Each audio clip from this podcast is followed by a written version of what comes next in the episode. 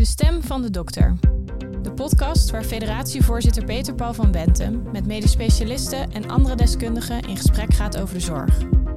Deze aflevering gaat over bestuurbaarheid. Ik vind het altijd mooi bij shared governance. Dan zegt iedereen ja, gedeelde verantwoordelijkheid. Dan is er geen van, dan is niemand verantwoordelijk. Terwijl ik denk, nou, dat is helemaal niet waar. Die gedeelde verantwoordelijkheid leidt er juist toe dat je, dat je meer werk uh, kunt verzetten in de wetenschap dat kennis verspreid is in de samenleving. Die is niet bij één partij meer dan bij de andere. Krijgt de patiënt de beste zorg als de zorgprofessional in de lead is? Wat levert het een ziekenhuis of instelling op als de dokter inspraak heeft? En welke goede voorbeelden bestaan er? Het is belangrijk om te weten wat bedoel je met in de lead. Want wat mij betreft is in de lead niet hetzelfde als de baas zijn. Uh, maar betekent het zeggenschap hebben. Mee, mee aan het roer staan. Zou elk ziekenhuis of elke instelling een structuur van shared governance moeten inrichten? Hoe organiseer je dit en waar moet het aan voldoen? Dit en meer bespreken we in deze aflevering van De Stem van de Dokter. De podcast van de Federatie Medisch Specialisten. Bestuurbaarheid in de zorg. Het besturen van een ziekenhuis of instelling. Maar ook dokters die meepraten, die invloed uitoefenen binnen een ziekenhuis of instelling en meedenken over wat het beste is voor de patiënt. Persoonlijk vind ik dit een heel interessant onderwerp. Ik ben daarom ook blij dat ik vandaag aan tafel zit met experts op dit gebied. Namelijk hoogleraar bestuur van de gezondheidszorg Pauline Meurs, voorzitter van de Raad van Bestuur van het Zuiderland Ziekenhuis David Jonge en longarts en voormalig MSB-voorzitter van het Amphia Ziekenhuis in Breda Remco Jamin. Welkom allemaal. Ik denk dat het fijn is dat we voordat we aan de hand van stellingen met elkaar in gesprek gaan, jullie je één voor één even kort uh, introduceren. David, mag ik met jou beginnen? Nou, David uh, Jonge, um, uh, je zei het al, uh, in het Zuiderland werkzaam. Um, tot december ook zes jaar lang in het bestuur van de NVZ gezeten. En wij hebben in het ziekenhuis in Zuiderland hebben wij de dualiteit in het aansturen van de organisatie ver doorgevoerd. Komt straks vast nog ja. aan, de, aan de orde. En ja, ik ben er ook grote fan van, omdat dat enorm helpt om richting te geven aan het bedrijf en aan de patiëntenzorg. Ja, dus ik ben net als jij, Peter Paul, fan van, van deze constructie. En ik snap ook dat het in een heleboel uh, andere huizen lastig is. Ja, ja, daar gaan we het zo ook over hebben, denk ik. Dankjewel, David. Pauline Meurs. Ja, ik ben Pauline Meurs, uh, hoogleraar bestuur van de gezondheidszorg aan de Erasmus Universiteit in Rotterdam. op de kop al 25 jaar. Ik ga op 1 juli met emeritaat. Dus ik ben echt aan het wennen aan deze nieuwe fase in mijn leven. Ja. Heel veel geschreven, nagedacht, gesproken over eh, besturen in de zorg. Maar uh, nooit de stap genomen om het zelf te gaan doen. En dat uh, wil ik graag zo houden. Ja, ja, ja, ja. Fijn dat je er bent, Pauline. Remco. Ja, Remco Jamin, longarts uh, in het Amphia ziekenhuis. volgend jaar ook 25 jaar. Als ik het zo zeg, dan schrik ik er zelf van hoe lang dat alweer is. Uh, oorspronkelijk uit Amsterdam. En uh, nog steeds heel erg voor Ajax, zal ik maar zeggen. Aha, kijk eens aan. En uh, daar gaan we het dan niet over hebben nu.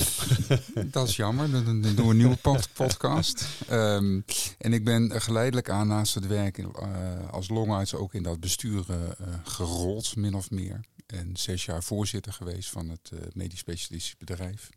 De opkomst van de MSB's meegemaakt en vormgegeven bij ons. En um, ook een groot voorstander van de dualiteit als het gaat om bestuur. Ik heb daar zelf ervaring uh, mee opgedaan.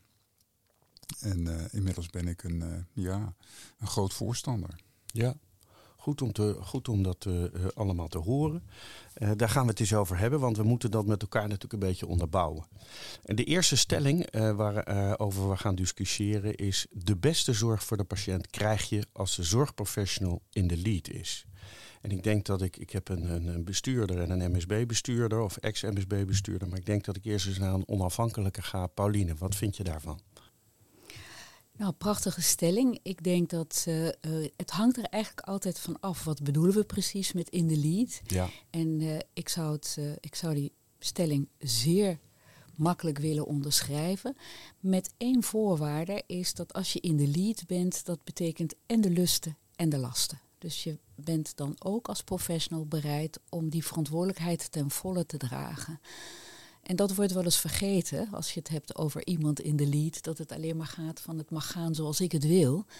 Maar uh, in de lead betekent altijd dat je dat in context doet. Dus in een situatie van schaarste, van krapte, van tegenstrijdige belangen, van wikken en wegen. En dat moet je ook bereid zijn om, uh, om te doen.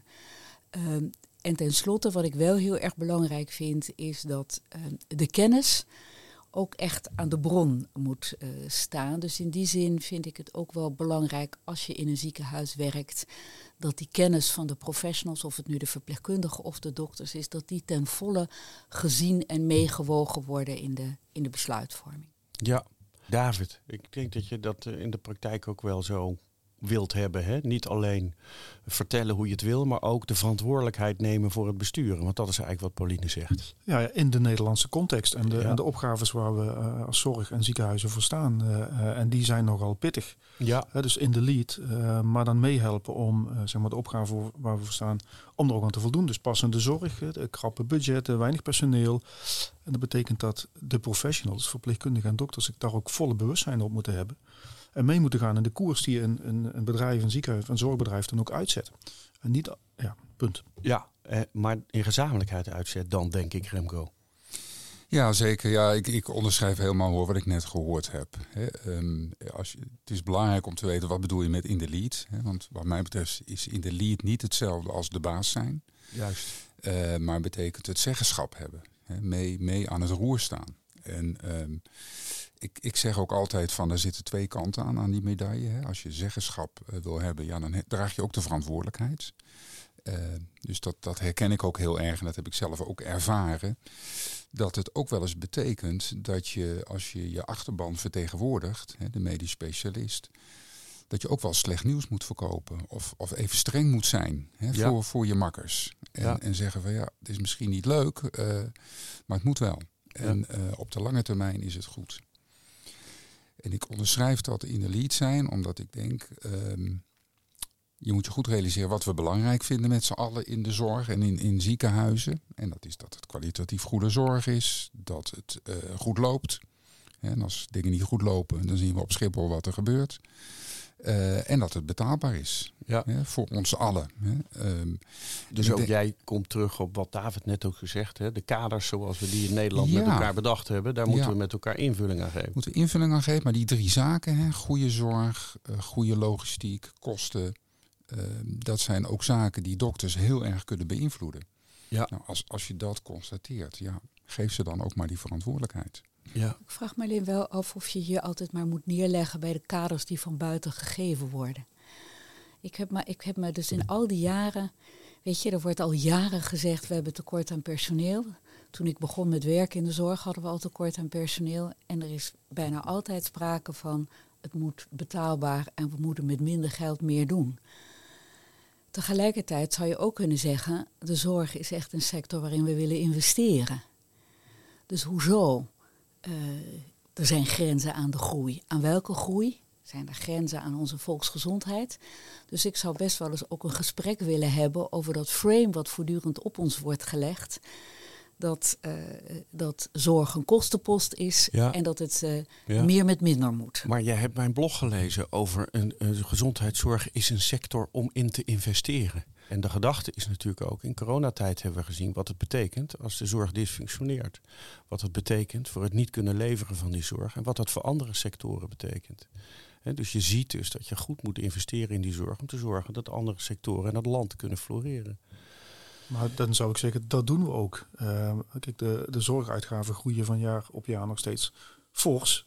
En dat betekent overigens tegelijkertijd dat het voor individuele zorgbedrijven altijd passen en meten is. Of met investeren het, ja. En, ja. en op resultaat. Maar ja, je kunt niet zeggen dat de afgelopen twintig jaar niet geïnvesteerd is in de zorg. Maar, en ik denk dat daar ergens een grens aan zit. Ja. Ja, want we moeten nu ook investeren in defensie, we moeten investeren in onderwijs. Dus um, ja, het zijn gewoon ook maatschappelijk gezien lastige afwegingen. En ik denk dat wij daar ook onze verantwoordelijkheid in moeten nemen. En die zorgkostengroei ook echt moeten proberen te beperken met elkaar. Duaal, hè? Ja. Um, daar hebben ook de medisch specialisten een grote verantwoordelijkheid in.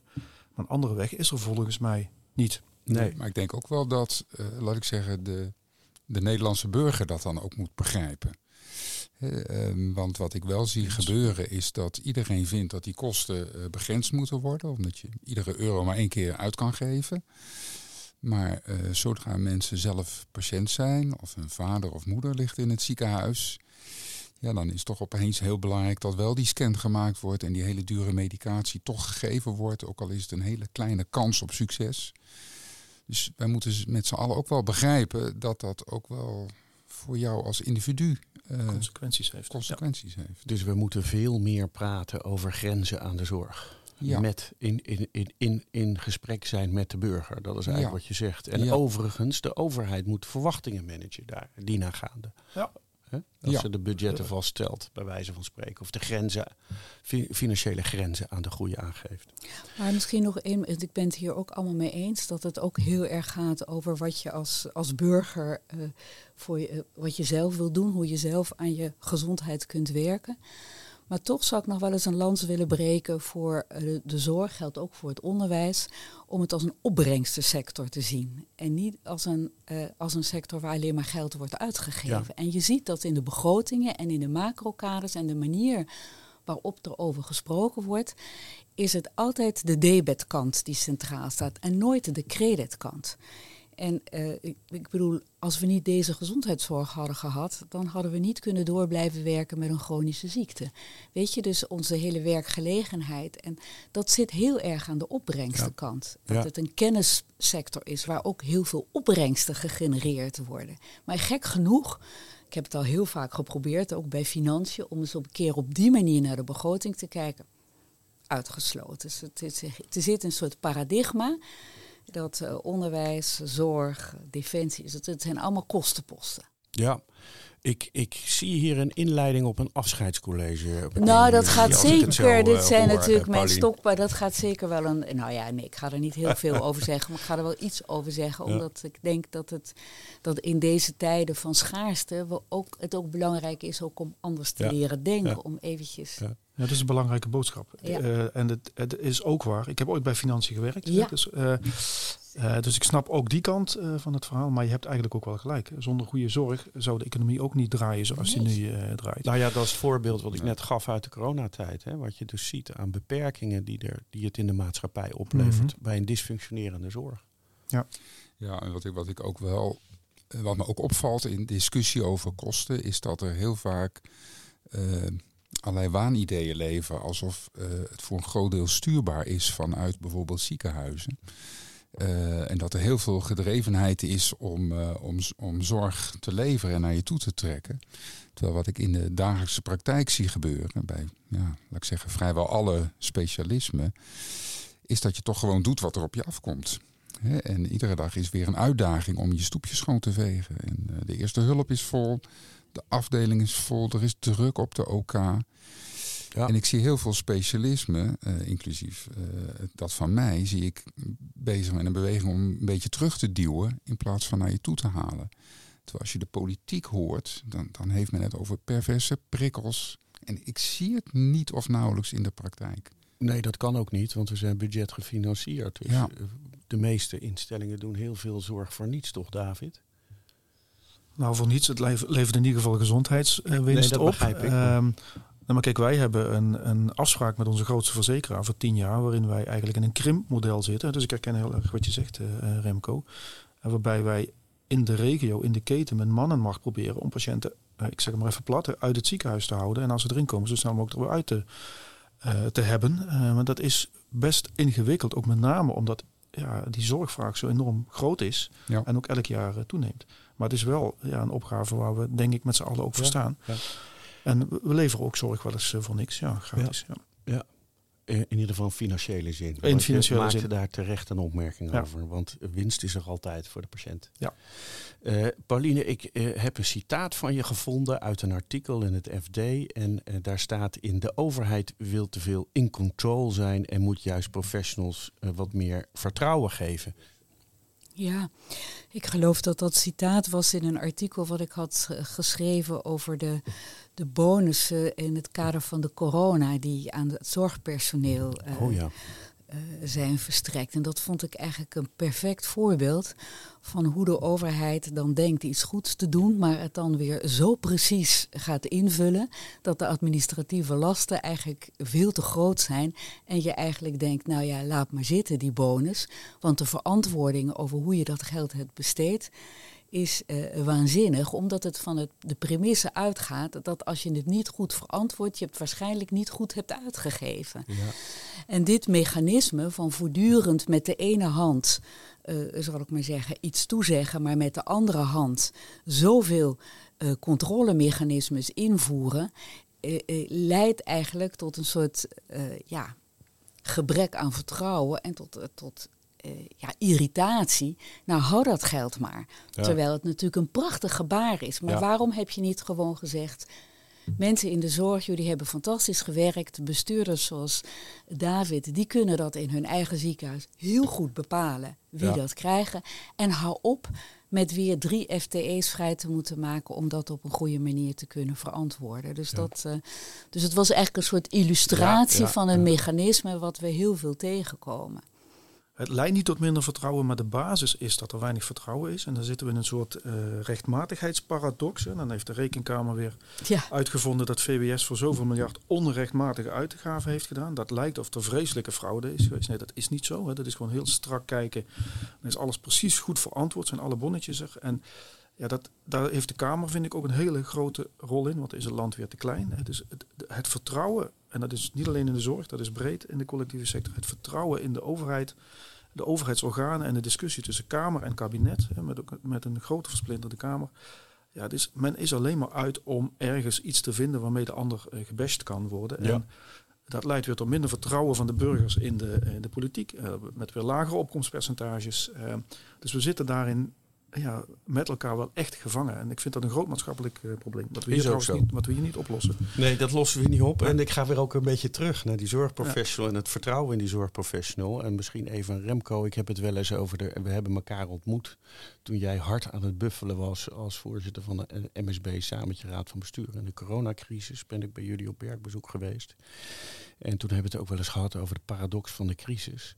Waarbij je ziet dat tijdens de crisis uh, uh, de professionals heel veel ruimte hebben gekregen. Die hebben IC's opgeschaald, mensen getraind, afdelingen uh, verdubbeld in capaciteit, patiëntenroutes verlegd. Hè. En de, de, de, de, bestuurders zeiden vaak, ga maar, jullie weten wat jullie moeten doen. En omdat het hele land mee heeft gekeken naar die gezondheidszorg, zie je daarna dat er heel veel beleidsbehoefte is. En, en beleid leidt weer vaak weer tot wet en regelgeving, bureaucratie, administratieve lasten en controle en beheersdrang. Uh, zie je dat ook? Ja, kijk, wij, wij hebben toen uh, in Breda hebben we echt uh, ja, in, in, het centrum van de crisis gestaan. Hè. Het is bij ons in het zuiden toen begonnen. En um, we zijn toen heel snel overgegaan tot, tot een andere structuur, waarbij we, laat ik zeggen, de oude zaken een beetje overboord hebben gezet. En um, met een beperkte uh, club mensen eigenlijk aan de kant van de bestuurders en aan de kant van de dokters samen iedere dag bij elkaar kwamen en um, ja, eigenlijk ook als een soort mini-OMT de zaken geregeld he hebben. Ja, Informatie gekregen, even goed over nagedacht en een besluit genomen. En uh, het mooie was dat je in die situatie zag dat iedereen ook wel een beetje over zijn eigen schaduw kon, kon heen stappen. Het is, het is wat je zegt, hè. afdelingen werden gesloten. Er werd besloten, de cardiologie die moet even dicht en die moet naar een andere plek toe. Nou, normaal is dat een, een act of war, zal ik maar zeggen. en nu uh, we zag iedereen in van, god, dit moet gewoon nu. Heb je het kunnen vasthouden? Nou, dat zeiden we tegen elkaar van, wat fantastisch hoe dit nu gaat. Want het was echt complementair. Dus de, laat ik zeggen, de logistieke kracht van het ziekenhuis werd op, optimaal benut. Hè, van degenen die daar heel veel verstand van hebben. Uh, de kennis van de dokters die, uh, die met de voeten in de klei stonden en weten van hé, hey, dit is er nu op de SEH aan de hand. En dat kwam heel mooi, mooi samen. Zonder dat er gekeken werd naar van goh, wat dit betekent dit voor mijn inkomen. Of, daar, daar, daar ging het totaal niet over. Ja. Toen zeiden we ook, god, dit moeten we eigenlijk vasthouden. De manier ja. waarop we nu met elkaar werken. Ja het grote belang zien. Uh, niet en de gezamenlijkheid. Van snel beslissen. Ja, maar is dat gelukt? Want ik heb dus wel een ervaring bij een van de ziekenhuizen waar ik uh, vele keren geweest ben. Dat, dat er dat uh, nou ja, de, in crisistijd met z'n allen schouders eronder, verpleegkundigen en dokters zij aan zij, uh, geen belangen. En toen hadden we dus de ochtend praten we over de crisisorganisatie en de middag over wat gaan we vasthouden. En toen was eigenlijk een van de eerste punten van de medisch specialisten die daar aan tafel zaten, ja, maar als we straks weer normaal doen, dan wil ik wel dat mijn poli als eerste open gaat. En dan vind ik dat mijn uitgestelde zorg als eerste aan de beurt is. Toen dacht ik, hé, hey, uh, dus, dus het, er zit wel uh, dat reflex van weer terug. Uh, komen, weer een beetje, dat, komen weer een beetje terug. Maar we hebben gezien in die periode, en daar denk ik is even een bruggetje naar de volgende stelling, dat zou ik graag met jullie bespreken, is dat zo'n situatie van intensieve shared governance, waar jij het over hebt, hè, met ieder zijn eigen verantwoordelijkheid, maar gezamenlijk uh, brengen we uh, iets heel goeds. Hè, dus ik, ik, de volgende stelling luidt dan ook: elk ziekenhuis en elke instelling zou een structuur van shared governance ingericht moeten hebben. Mm -hmm. David. Ja, als ik nog even heel snel terug mag naar dat vorige onderwerp, dat is heel herkenbaar. Het, in die zin had de crisis ook echt, ik kom uit het zuiden, dus had ook zalige momenten. Het, het, volledig vertrouwen op elkaar. Ja, en het was heerlijk om die dokters gewoon uh, zeg maar een heleboel te zien uh, regelen. Uh, en je valt vervolgens weer een stukje terug, maar iets van basale opwaardering in elkaars beeldvorming, dat blijft ook wel hangen. Uh, terwijl allerlei processen weer terugschieten in de oude.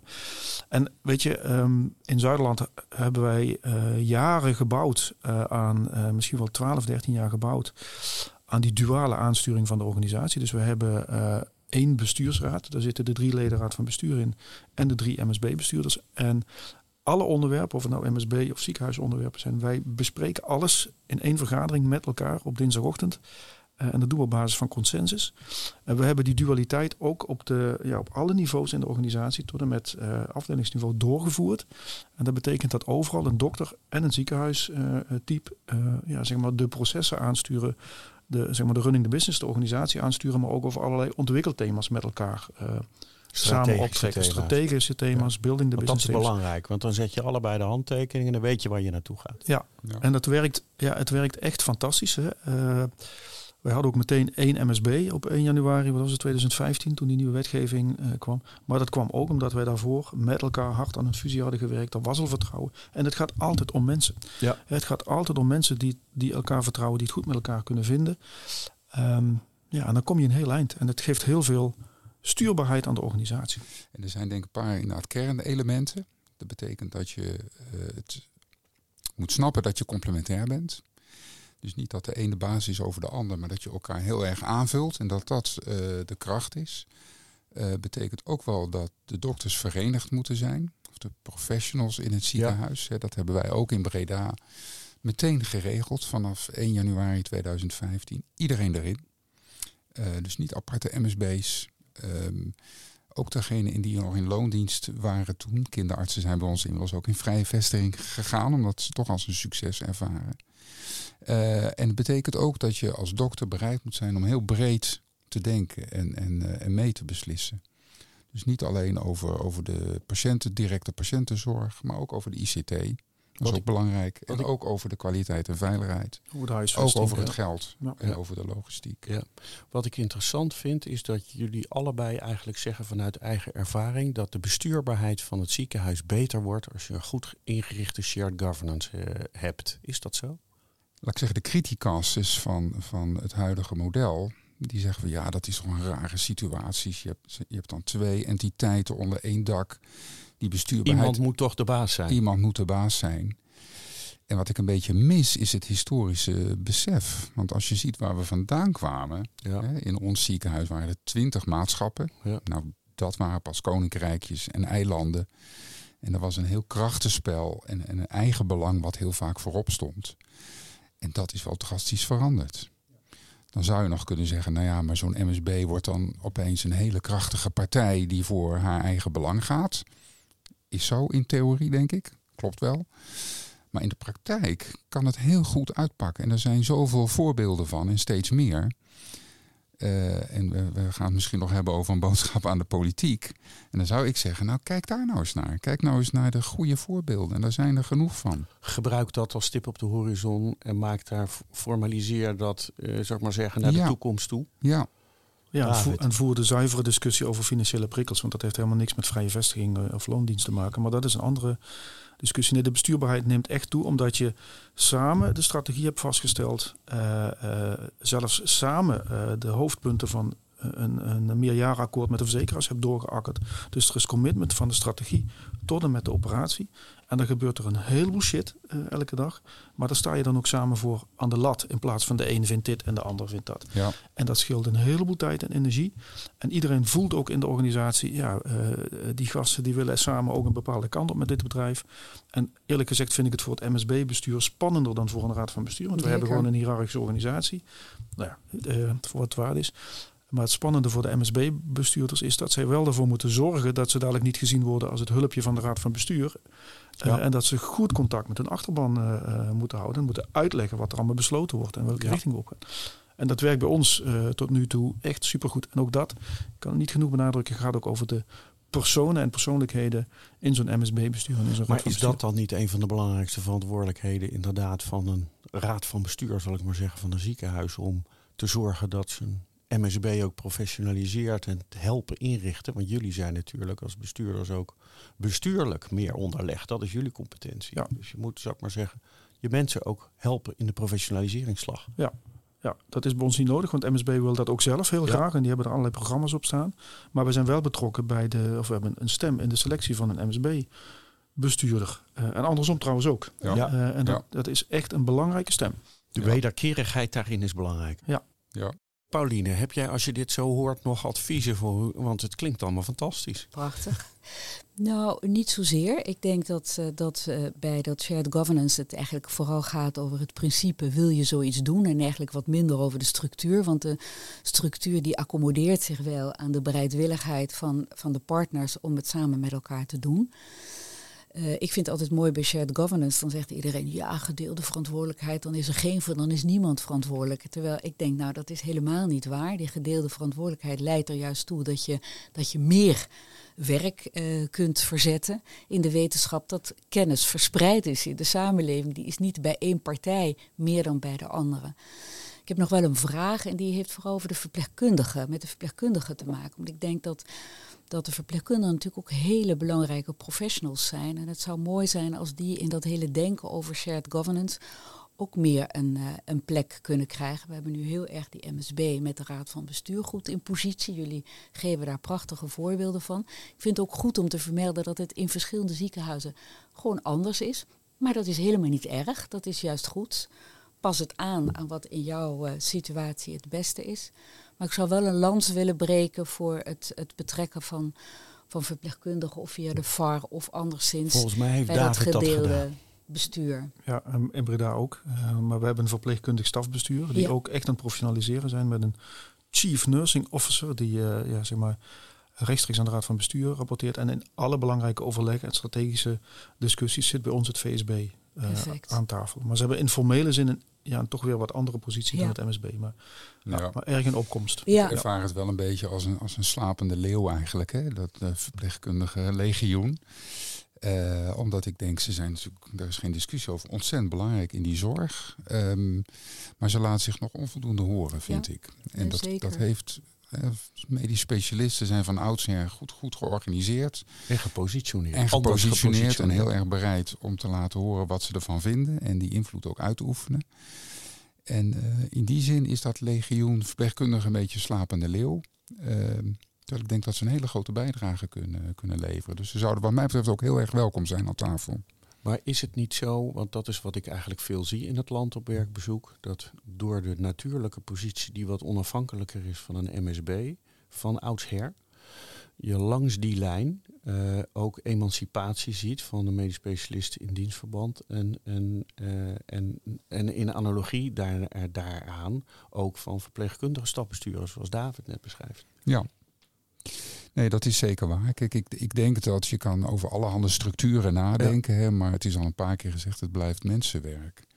En ik denk het belangrijkste van bijvoorbeeld zo'n gremium als een bestuursraad, is dat je elkaar beïnvloedt. En ehm, er zijn eh, natuurlijk kaders die gaan over eh, wie, wie beslist waarover. Het zijn ook wettelijke kaders. De Raad van Bestuur is natuurlijk eindverantwoordelijk voor allerlei zaken. Dat, dat, dat moet je ook niet, denk ik, per se willen veranderen. Maar het gaat er wel om dat je elkaar beïnvloedt. En dat als er een discussie is in zo'n bestuursraad over werkdruk op de SEH, dat een, een, raad van bestuur die toch van nature een beetje op afstand staat, ja, van de specialisten horen krijgt van luister eens, dit is echt een thema en dat moet je serieus nemen. Dan moet echt nu wat gebeuren. En maar is het zo, want jij hebt het over de juridische, en vraag misschien wel aan Pauline, juridische eindverantwoordelijkheid uh, van de Raad van Bestuur voor de kwaliteit in het ziekenhuis. Maar dat is misschien wat breder ingestoken dan de juridische positie van de medisch specialist, die volgens de wet geneeskundige behandelingsovereenkomst een overeenkomst heeft met de individuele patiënt in serie, die die allemaal behandelt. Dus eigenlijk zou je uh, uh, pleiten die twee juridische posities, waarbij je wederzijds afhankelijkheid hebt, sowieso voor een shared governance structuur waar je dat oplost. Het interessante is dat in juridische zin het begrip eindverantwoordelijkheid niet bestaat. Dus je bent verantwoordelijk, maar het, het, is niet zo dat je hem eind hebt of niet eind. Dat is, het is dus, maar het is in het spraakgebruik is het er natuurlijk helemaal ingekomen. Nou, maar, uh, uh, maar als je kijkt hoe de inspectie zich opstelt. Nee, zeker. Die Iedereen zegt toch echt tegen uh, ja, David ja, van nee, luister eens, ja. we kijken jou aan. Nee, zeker. Maar dat, dat en dat is met recht en reden. Ja. Maar ik, ik haak even aan op het woord eind. Dat je verantwoordelijk bent, dat is zonder meer waar. Maar dat ontslaat je helemaal niet van de plicht of van het recht als David, als bestuurder, om te zeggen: ik ga die verantwoordelijkheid, die ga ik zo inrichten dat ik anderen mee verantwoordelijk maak. Dat, dat, is helemaal niet in strijd met wet en regelgeving. We denken dat dat niet kan, maar je moet het wel heel goed beleggen uiteindelijk. Maar het, het, uh, uh, en dat is ook nog iets waar je de inspectie ook een beetje in kan opvoeden. Want de inspectie denkt dat ze weten hoe governance werkt, maar in feite is dat niet echt hun expertisegebied. En gaan ze daarmee iets uh, doen wat, waarvan ik denk dat is zonde ten opzichte van alle ontwikkelingen die er in de praktijk gaande zijn om dat thema shared governance met vallen en opstaan goed in te richten. Ja, ik, ik zie het bij de, sorry, ik zie het bij de inspectie. Uh, ik zie het ook bij raden van toezicht. Ja, die zijn natuurlijk die, angstig. Ja, ja die, die heel erg hechten aan, een, aan een model waar ze zeggen, ja, wij zijn de toezichthouder van de, van de raad van bestuur. En die vinden dat MSB soms toch een beetje onhandig. Maar, maar je moet je niet vergissen Hoe, hoeveel in onze samenleving er nog steeds gedacht wordt vanuit eenheid van beleid van boven naar beneden. Dat denkt de politiek, het kabinet. Er is nog steeds een heel erg strak piramidaal denken. En dat heeft die Raad van Toezicht ook. En dat begrijp ik tot op zekere hoogte, want die Raad van Toezicht wordt ook steeds meer aangesproken, op uh, houd je wel voldoende toezicht. Uh, en en uh, als je dus met toezichthouders ook spreekt, nou ja, je, je zou ook meer in dat gedeelde model. Nou, nee, dat kan niet, want dan word ik medebestuurder. Ik zei, nou, misschien is dat soms echt helemaal niet zo verkeerd. Als je maar goed weet te onderscheiden wie welke rol heeft. Maar je hebt dus helemaal gelijk dat er zit een soort natuurlijke neiging om steeds maar weer te denken, ja maar, hoppa. En dan Iemand moet de baas zijn. Ja, maar dat zijn hele goede argumenten op zo'n duaal uh, model. Ook, want die discussie heb ik natuurlijk ook met de Raad van Toezicht gehad. Maar kijk, um, die duale aansturing leidt ertoe dat wij samen met de medisch specialisten uh, of het MSB-bestuur een beeld hebben van de kwaliteit van de zorgprocessen van de kwaliteit van de vakgroepen en van de kwaliteit van individuele medisch specialisten. En wij hebben. Dat had je nooit gehad. Dat hadden we anders echt nooit gehad. Het is ook een niet-pluisgevoel. Uh, Wij zitten er meteen uh, bovenop en gaan samen dan ook uh, naar een oplossing toe, hoe die er dan ook uitziet. Ja. En als je zeg maar, op verre afstand staat uh, als MSB en RVB, of je hebt meerdere MSB's en de communicatielijnen zijn niet open, ja, dan, dan heb je dat beeld gewoon niet of versnipperd. Nee. En dan kom je vaak laat pas achter. Ja. Iets wat gewoon niet klopt met een calamiteit of nog erger. Dus, uh, en daarmee hebben wij ook onze Raad van Toezicht, uh, en er waren nog meer argumenten, gezegd van ja, laat ons dit nou gewoon doen. En je, nee, jij houdt geen toezicht op het MSB, maar wel op ons. En uh, wij zorgen gewoon ervoor dat dat goed gaat. En ja. uiteindelijk, stel, we hebben een keer een discussie met MSB waar we niet uitkomen. Dat is de afgelopen twee jaar niet gebeurd.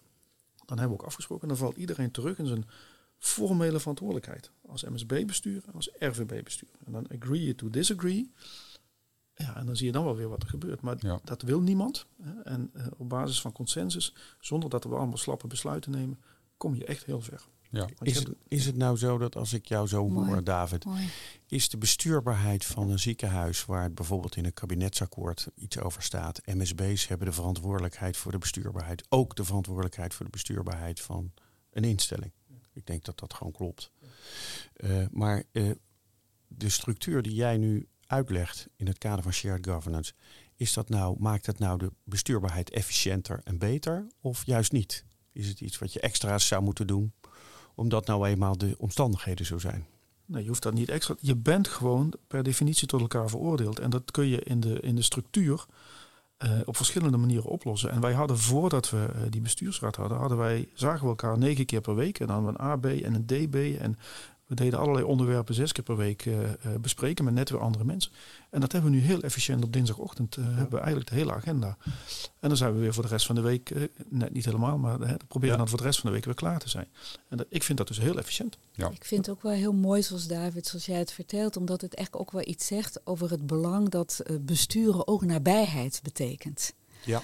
Dus nabijheid van het primaire proces. Bij het, eh, vroeger had je nog, weet je wel, die die managementboeken dat de bestuurder die was er voor de strategie en de lange termijn.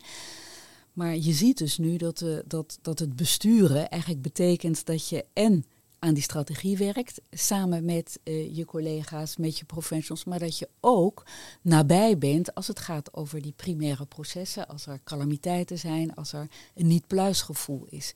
En dat is echt wel een andere manier van denken over wat het is om goed te besturen. Ja. Dat betekent dus ook dat je nabij bent. Ja. Is dat een andere En, manier dat, van kijk, en dat denken? is iets wat... Nou, eh, vergeleken bij twintig jaar geleden, Ja, waarin die we dus ja. inderdaad heel erg veel eh, eh, besturen die een soort strategische positie, die vooral Ja. naar buiten Ja, ja, moesten kijken, veel lagen in de organisatie.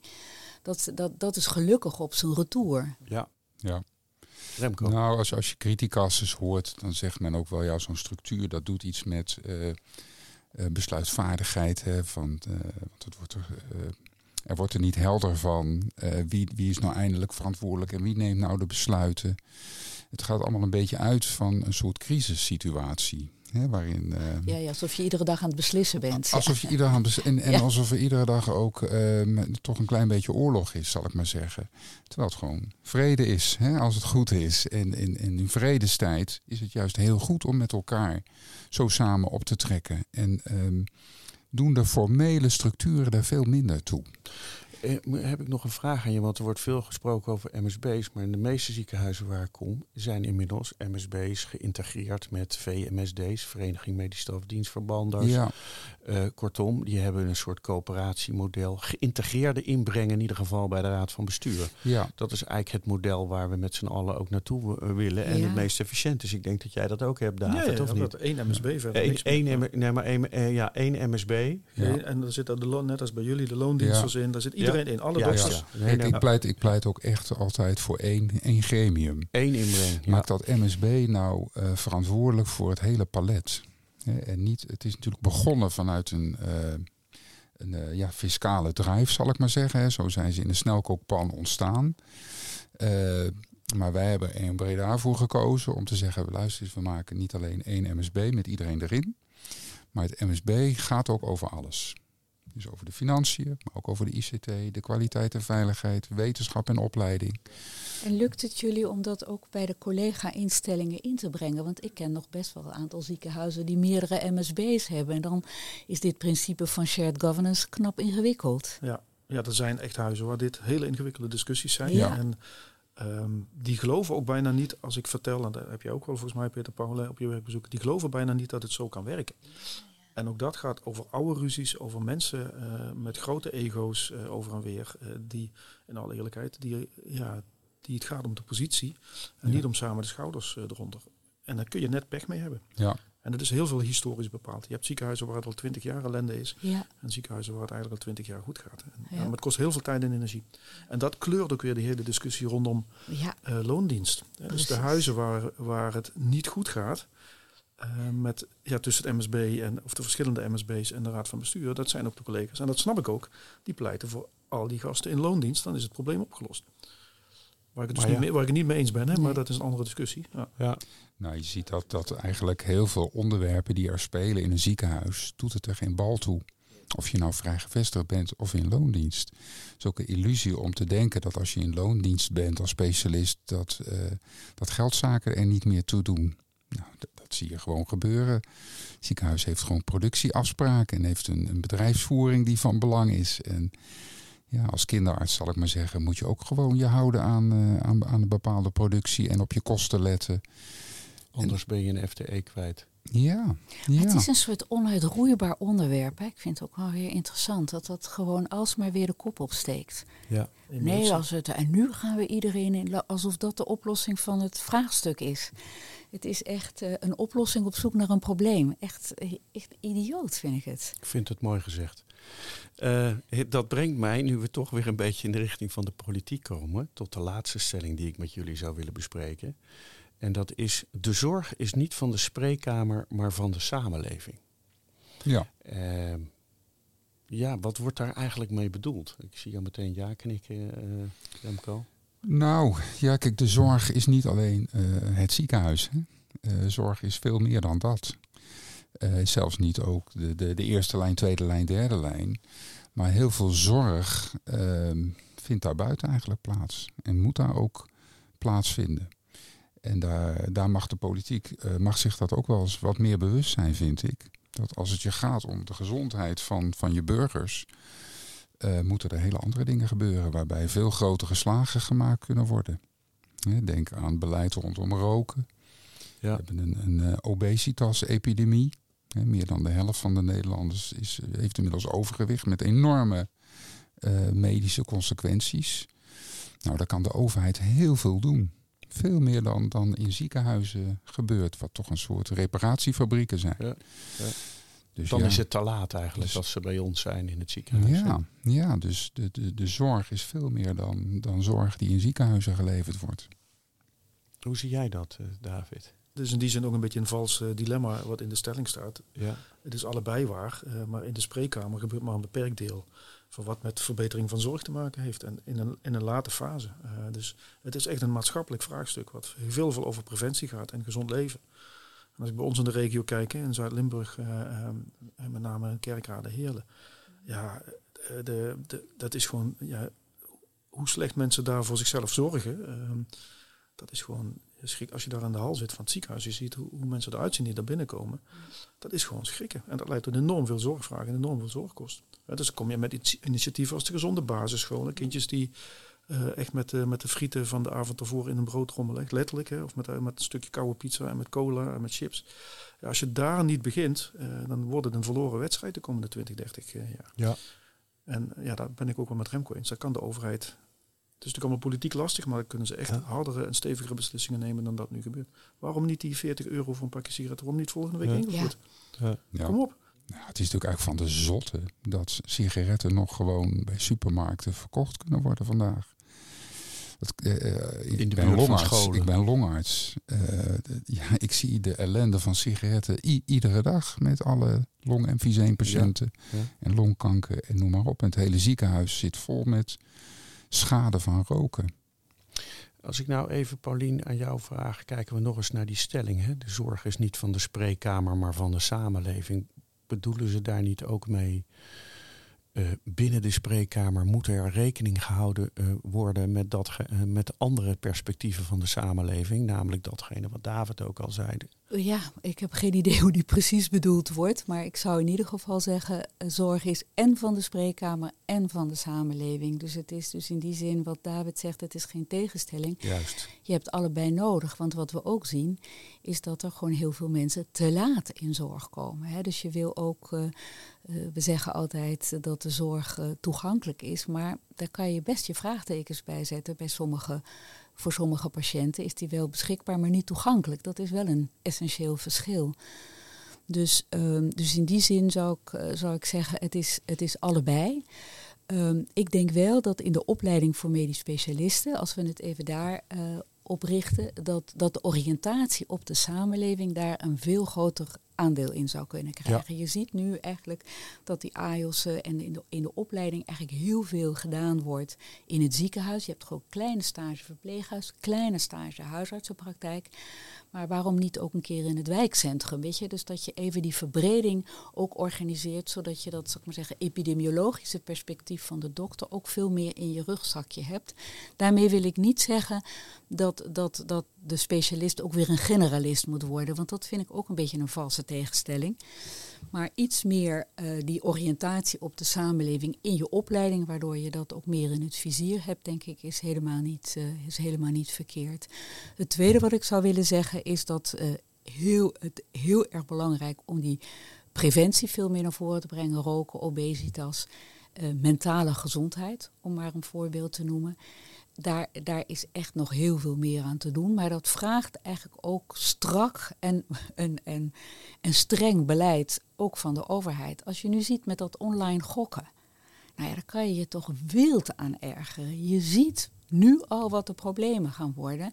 En de overheid was niet bereid om die reclame te verbieden. Je ziet alle psychologen en psychiaters die ook denken, oh jee, nieuwe doelgroep, er is al heel veel gokverslaving. Nou ja, dus dit is dan één zo'n voorbeeld waarbij het dus niet lukt om zonder de industrie te betrekken, toch echt forse, forse maatregelen te nemen. En daar is echt wel heel veel werk aan de winkel. En tenslotte, ook hier vind ik, je moet het niet doen omdat je daarmee denkt kosten te besparen, maar je moet het doen omdat je daarmee denkt gezondheidswinst te halen. Ja. Mag ik nog even inhaken op dat eerste punt, uh, waarbij je zegt uh, de blik moet ook meer naar buiten gericht zijn. Ik vind uh, onze sector wel heel erg navelstaarderig. We zijn altijd bezig met hoe we onze processen kunnen verbeteren en, en hoe we de kwaliteit van zorg nog wat beter krijgen binnen het ziekenhuis. Terwijl uh, de zorg is veel breder dan dat. Hè. Daar gaat deze stelling eigenlijk ook wel over, vind ik. Als je daar dan in verdiept, wat er nu al aan het gebeuren is uh, door grote organisaties en bedrijven rondom artificial intelligence, machine learning. De, Googles en Apples van de wereld ja. zijn daar al vol mee bezig. En dan kijk ik, ik ben opleider geweest, wat wij daar doen in, in de opleiding van onze artsassistenten. 0,0. Dus we zijn bezig te perfectioneren iedere dag van wat we al honderd jaar zo doen, zal ja. ik maar zeggen. Ja. Terwijl we geen oog hebben voor de grote ontwikkelingen in de, in de maatschappij. En dat betekent blik naar buiten, blik naar buiten. Ik merk dat we hier tot diep in de nacht over kunnen praten. En ik zie ook al uh, dat wij uh, uh, toe zijn aan het laatste onderdeel. En dat is dat jullie alle drie iets mee mogen geven aan politiek of andere relevante maatschappelijke organisaties. Aan boodschap. En dan begin ik bij David. Nou ja, um, ik wil niet doemdenken, maar ik ben heel erg bezorgd over, over wat er in het najaar gaat gebeuren met corona opnieuw. Um, ik vind echt dat we ons daar uh, vanuit de zorg slecht op voorbereiden. Uh, ik vind het ook ingewikkeld als individueel huis om daar heel veel op voor te bereiden, behalve de dingen die we al een keer gedaan hebben. Maar we zitten met een uh, toch redelijk uitgeput personeelsbestand met nog ruim 9% ziekteverzuim. we hebben inhaalzorg te doen. wij alleen al bijna 2.500 operaties. En ik vind het kabinet hier um, een beetje kop in het zand stekerig. Er is geen stevig vaccinatiebeleid. Uh, er is geen verwachtingenmanagement naar de maatschappij. Er wordt niet rekening gehouden met slechte scenario's waarin echt uiteindelijk weer wij uh, helemaal gaan vastlopen en we weer een heleboel zorg moeten gaan afzeggen. Dus uh, gewoon een worst case scenario een keer uitwerken. Wat ga je dan doen? Hoe ga je dan om met 2G, 3G? Hoe ga je om met lockdowns? En, dat, en ik snap dat dat politiek allemaal nu natuurlijk ver weg is, hè, want iedereen heeft die idee corona is voorbij. Maar ik ben bang dat wij in oktober, november gewoon weer verrast worden. Um, vollopen en we weer in dezelfde shit zitten als de afgelopen twee jaar. En daar heb ik echt zorgen over. En ik snap gewoon niet waarom deze minister uh, dat zo laat lopen. Behalve dan om politieke uh, gemakzucht. Ja. Nee, het is, niemand heeft er meer zin in over na te denken. Ja. Maar het is denk ik een hele goede, stevige oproep aan de politiek. Dankjewel. Paulien. Ja, ik wou, ik wou eigenlijk gaan zeggen, uh, laat de sector met rust. maar ik ben het wel erg eens met David dat dit uh, wel een groot doemscenario is. Waar, waar uh, ik ben lid van de Onderzoeksraad voor Veiligheid. Daar hebben we dus een rapport uitgebracht over die eerste fase. Komt nu binnenkort een rapport over die tweede fase. En wij zijn toch wel enorm bezorgd over het feit dat, dat er eigenlijk met al die aanbevelingen, en er zijn meerdere rapporten, dat er eigenlijk helemaal niks gedaan wordt. Terwijl er echt ligt voor het oprapen. Dus ik ben ik wel erg eens dat hier alleen de, de regering, niet eens de Tweede Kamer, maar echt de ministerraad hier uh, aan zet is om, om, om dit weer, uh, om hier iets aan te doen, om een goede lijn te pakken te krijgen en te accepteren dat als we niks doen, we inderdaad weer opnieuw uh, gaan vastlopen. Dus dat is mijn ene kant. Maar de tweede kant is wel dat ik ook wel zou de, de, de gezondheidszorg, de sector zoals we er nu over praten, wel meer rust zou toewensen. Het is werkelijk de, de beleidsmaatregelen nu met dat integraal zorgakkoord. Het buitelt over elkaar heen, ook in termen van controle, beheersing. Ook met zo'n idee van als wij hier niet verzekeraars in de eerste plaats uh, de boel op de rails houden, dan gaat het helemaal uh, slecht lopen. En dat vind ik echt gewoon een heel slecht signaal. Terwijl de zorg zelf heeft laten zien hoe weerbaar en hoe veerkrachtig de sector is. Dus rust in de tent. Remco. Ja, mijn boodschap zou zijn, is eigenlijk een beetje de weerslag van, de, van het gesprek wat we net gehad hebben. Maak de dokter partner in het geheel. Uh, en heb er vertrouwen in dat dat, dat dat goed komt. Ik denk dat dat vertrouwen heel erg, uh, erg belangrijk is. Uh, die coronacrisis heeft bewezen dat, dat dat heel goed kan werken. Er zijn heel veel goede voorbeelden in het land, we hebben ze allemaal benoemd. En kijk, nu is het een, misschien een nieuwe coronacrisis die op ons afkomt. Ik denk dat, dat dat inderdaad een reëel gevaar is. Maar er zullen wel meer obstakels, gevaren, ontwikkelingen zijn. En het gaat erom dat je, dat je je kan aanpassen en dat je mensen in charge hebt die alle grote problemen die, die er op ons afkomen op het gebied van gezondheidszorg, dat die getackeld worden. En dat gaat niet werken in een, in een puur hiërarchisch model. Dus Dank. mijn pleidooi is, maak de dokter partner en heb vertrouwen. Heb vertrouwen. Ik vind het hele mooie boodschappen die jullie meegeven. Vertrouwen, rust, maar zorg wel dat je klaar bent voor de volgende golf corona. Ik wil jullie ongelooflijk hartelijk danken voor jullie participatie in deze podcast. Ik vond het een heel boeiend gesprek. Ik merk dat we hier tot diep in de nacht met elkaar over kunnen praten. We laten het hierbij. Dank jullie wel. Graag gedaan. Graag gedaan. Dank je. Thank you.